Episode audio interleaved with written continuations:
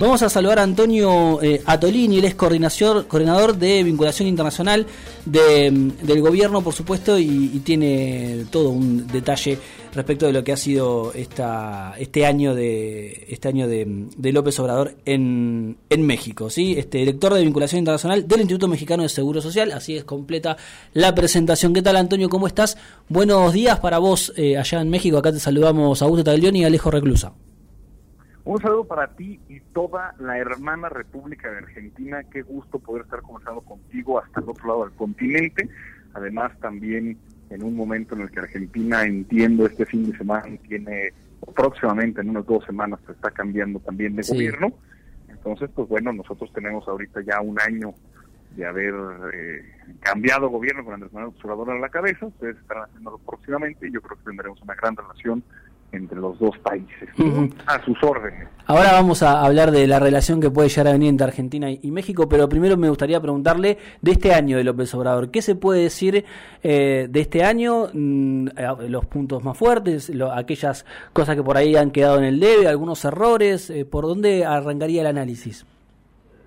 el gobierno de López Obrador inició con un mandato muy claro de recuperar y de poner en el centro a la población más marginada, vulnerable y olvidada que durante el periodo neoliberal se hicieron cada vez más pobres, se hicieron cada vez más enfermos, se hicieron cada vez más débiles. El observador siempre ha repetido una y otra vez que primero los para el bien de México, primero los pobres. Y eso se puede ver en el desmantelamiento del sistema de asistencia social que los neoliberales construyeron en este país durante los últimos 30 años. Son las transferencias condicionadas que se asignaban a representantes comunitarios que de acuerdo a una serie de eh, condicionantes podían entonces ellos acceder a una serie de beneficios. Pero son beneficios que en los programas sociales de manera probada, medida y evaluada no corregían la, la pobreza, no permitían que las personas superaran condiciones de pobreza, sino que la aliviaban, la mantenían, es decir, evitaba que la gente cayera eh, mayores niveles en su eh, desarrollo profesional. Lo que ha hecho el presidente López Obrador más, lo más importante en términos de atención a esta población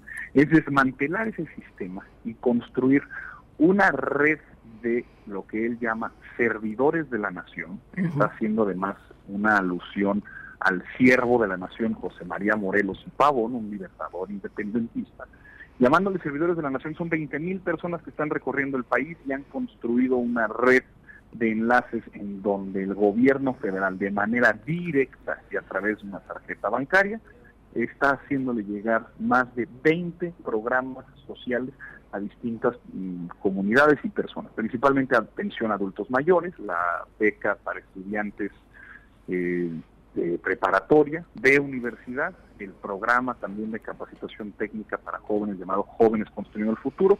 Es decir, es poner el dinero al servicio de la construcción de capital social que permite entonces a las personas desarrollar una serie de habilidades que entonces a su vez en la comunidad puedan ser exponenciadas para entonces también, por primera vez en 30 años, suponer que podamos tener movilidad social. Es uno de los programas sociales, es lo más importante. En materia de seguridad, sí. el observador hereda un país completamente colapsado, feudalizado, lo que los expertos en seguridad podrían llamar balcanizado, es decir, existen bolsones territoriales en donde el Estado no gobierna y la delincuencia organizada no solamente es esta caricaturización romántica de la que se ve en tele o en, el cine, sino que verdaderamente es un mecanismo alternativo de gobernabilidad, es quienes ordenan, mandan, orientan, deciden sobre el futuro de una comunidad e incluso deciden sobre el recurso público, pues lo que ha hecho el presidente López Obrador es atender el mayor fracaso también de, eh, los, de los neoliberales, que fue él la política de seguridad. El presidente López Obrador inició con el planteamiento de construir lo que él llama, y lo que hoy ya existe, que es la Guardia Nacional. La Guardia Nacional hoy ya presenta la integración bajo un mando civil de policía militar, policía naval y nuevos reclutas. El número de nuevos reclutas que hoy tenemos a final de este año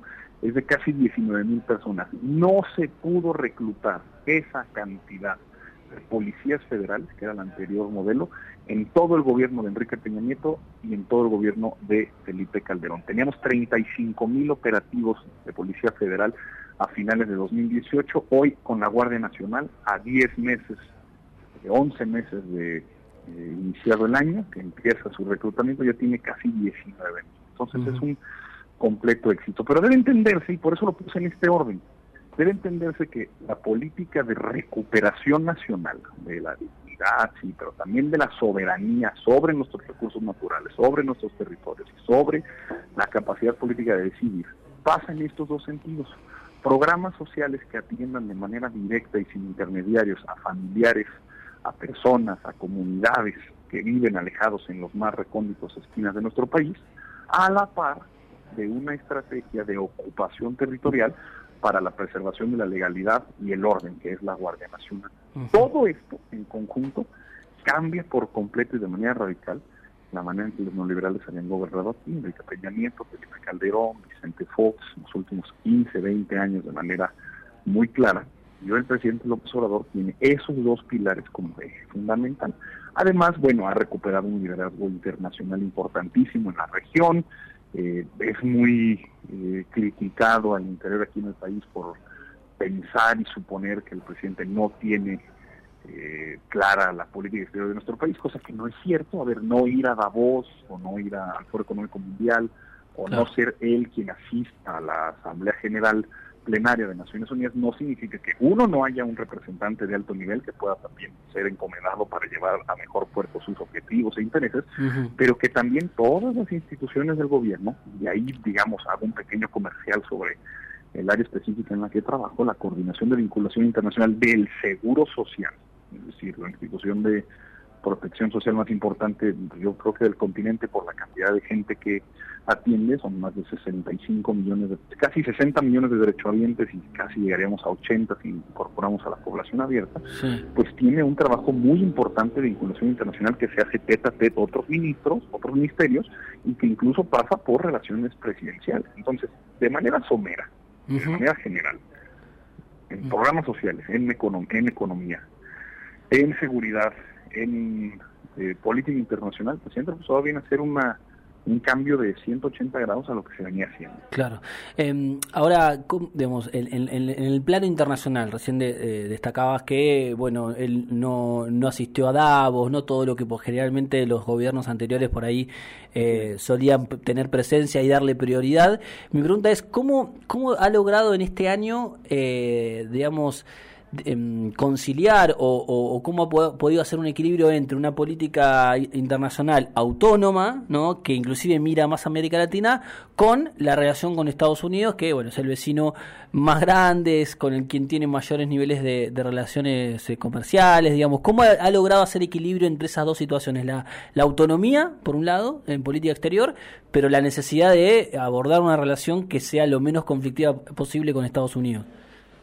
Pues mire, así como bien lo menciona, ha sido un gran acto de malabarismo porque el presidente Trump, nosotros tenemos 3.500 kilómetros de frontera con Estados Unidos, tenemos 12 millones de mexicanos indocumentados trabajando allá, tenemos la red consular más grande que un país tiene en otro, ni India y Pakistán o Rusia y China eh, tienen la cantidad de consulados que nosotros tenemos en los Estados Unidos. Pues es una relación que pasa por tantas distintas áreas que pues, cualquier movimiento, declaración política, cambio de prioridades, pues nos afecta y nos afecta en los millardos. Eh, verdaderamente es eh, eh, muy grande nuestra relación. Sin embargo, también está muy institucionalizada y es una cosa que el presidente López Obrador sabe. Los canales de comunicación están abiertos y más allá del desplante del show y de la, el histrionismo de quien ocupa la presidencia de los Estados Unidos en este momento, el presidente López Obrador sabe que existen los canales para poder comunicar, hablar, plantear, negociar. Tenemos una, extraordinaria embajadora de México en Estados Unidos, embajadora Marta Bárcena, un extraordinario canciller eh, llamado Marcelo Ebrard que opera, conoce él además eh, en los tiempos de los tiempos del exilio en, el gobierno de Peña Nieto, él eh, trabajó mucho en Estados Unidos, entonces conoce de las relaciones políticas que se mueven por allá. Es decir, se sabe hacer política. Eh, la, embajadora la, traigo a cuento porque tiene una gran frase que dice que la política no se hace a base de tweets. Si bien, claro, hay una, un canal de comunicación importante que podría asemejarse a los telegramas de finales del siglo XIX, en donde la pequeña información era distribuida y sobre esa se generaban grandes planteamientos, eso puede ser la tweet diplomacy, que le llaman incluso en algunos sectores especializados, pero pobre, una relación con Estados Unidos está ampliamente institucionalizada y cruza por tantas áreas que se entienden ambas partes.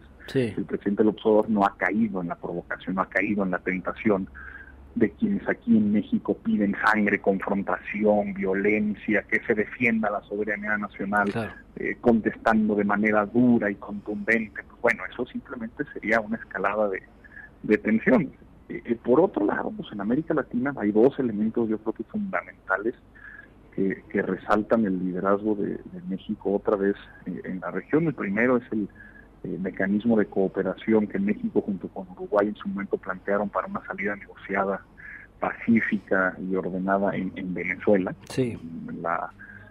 En, este episodio de autonombra, autoinvestidura de Juan Guaidó como presidente de, Venezuela, pues México optó por tener una posición conciliadora que fue avalada por instancias internacionales, Comunidad Europea, países de la región como Uruguay, y ahí estuvo México otra vez dando cuenta de sus mejores momentos de política exterior, planteando una salida negociada y política. Y bueno, la más reciente, pues la, la, la, otorgación del asilo a el eh, depuesto, al renunciado, digamos, presidente Evo Morales Jaima. Se encuentra en México el Estado mexicano en una condición que pues, nosotros catalogamos de manera muy clara como un golpe de Estado. Esos dos elementos, más si quieres dos o tres eh, más eh, políticas importantes, el, el, programa de Sembrando Vida de árboles maderables y frutales está siendo también atendido en Centroamérica, la relación que se tiene con los países en Centroamérica. Nayib Bukele, esta sensación del Twitter, ha venido a México en varias ocasiones y ya está recibiendo eh, apoyos por parte del programa nacional, por el programa de desarrollo que se ha impulsado desde la Cancillería para Centroamérica y también tiene un especial interés en nuestros vecinos de Centroamérica, la presidencia pro tempore de la CELAC, eh, hombre, varios son los elementos que podrían destacarse, pero eh, sí, en efecto, como te decía al principio, es un gran acto de malabarismo mantener este equilibrio tan tenso, pero yo creo que el presidente López ha, ha demostrado que se puede mantener eh, pues no diría autonomía, yo creo que el regreso al, concepto se mantiene una posición soberana frente a los interlocutores nacionales, internacionales, incluso siendo uno de ellos Estados Unidos. Antonio, le hago una pregunta. Antonio, le hago una pregunta. Con respecto a esta reelaboración de las relaciones internacionales, eh, la relación con Estados Unidos, América Latina. ¿Cómo se perfila el proyecto económico de eh, López Obrador, habida cuenta que se está renegociando el NAFTA y que es necesario de alguna manera eh, abrir nuevos mercados? Sí, bueno, claro, pero no hay, digamos, el mercado. El mercado es una abstracción, dentro de nosotros encontramos un atajo conceptual para poder hablar sobre economía, pero el mercado en realidad es una institución en donde se intercambian derechos y obligaciones. Eh, no, no, no, no podemos hablar del mercado nada más sobre lo que vemos en las recomendaciones de las calificadoras internacionales, porque de lo que estamos hablando son inversionistas, inversionistas del gran capital que tienen intereses por eh, procurar en México y no necesariamente eh, el bienestar social del que sí aspira a construir la economía. Entonces el mercado en México lo que está sucediendo es con la política eh, del presidente López Obrador es un proceso de redistribución muy importante. Hay mucha información, sale a cuentos, se dice que el crecimiento económico en México está detenido, incluso puede llegar a ser recesivo. Bueno, hay otros elementos que se deben tomar en consideración, porque el crecimiento económico tomado en cuenta eh, en las mediciones trimestrales que cualquier país hace, pues bueno, sí en efecto está en el pues, no, cero, en realidad se ha dado cuenta que, el crecimiento cero es creo que además 0.2%, es decir, es muy bajo.